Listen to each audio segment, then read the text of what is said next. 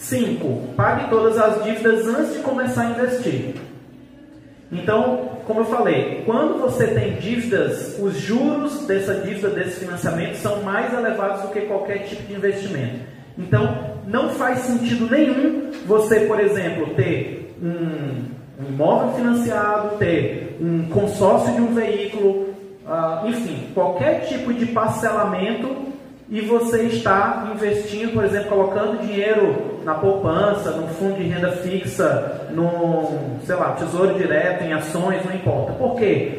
Porque muito dificilmente em tipos de investimento, categorias de investimento que são mais conservadores, que são seguros, você não vai conseguir uma taxa de juros mais elevada do que que vale a pena, mais elevada do que aquela do financiamento que você está pagando, tá certo? Então, a ideia é que você primeiro pague as dívidas para depois começar a investir, tá?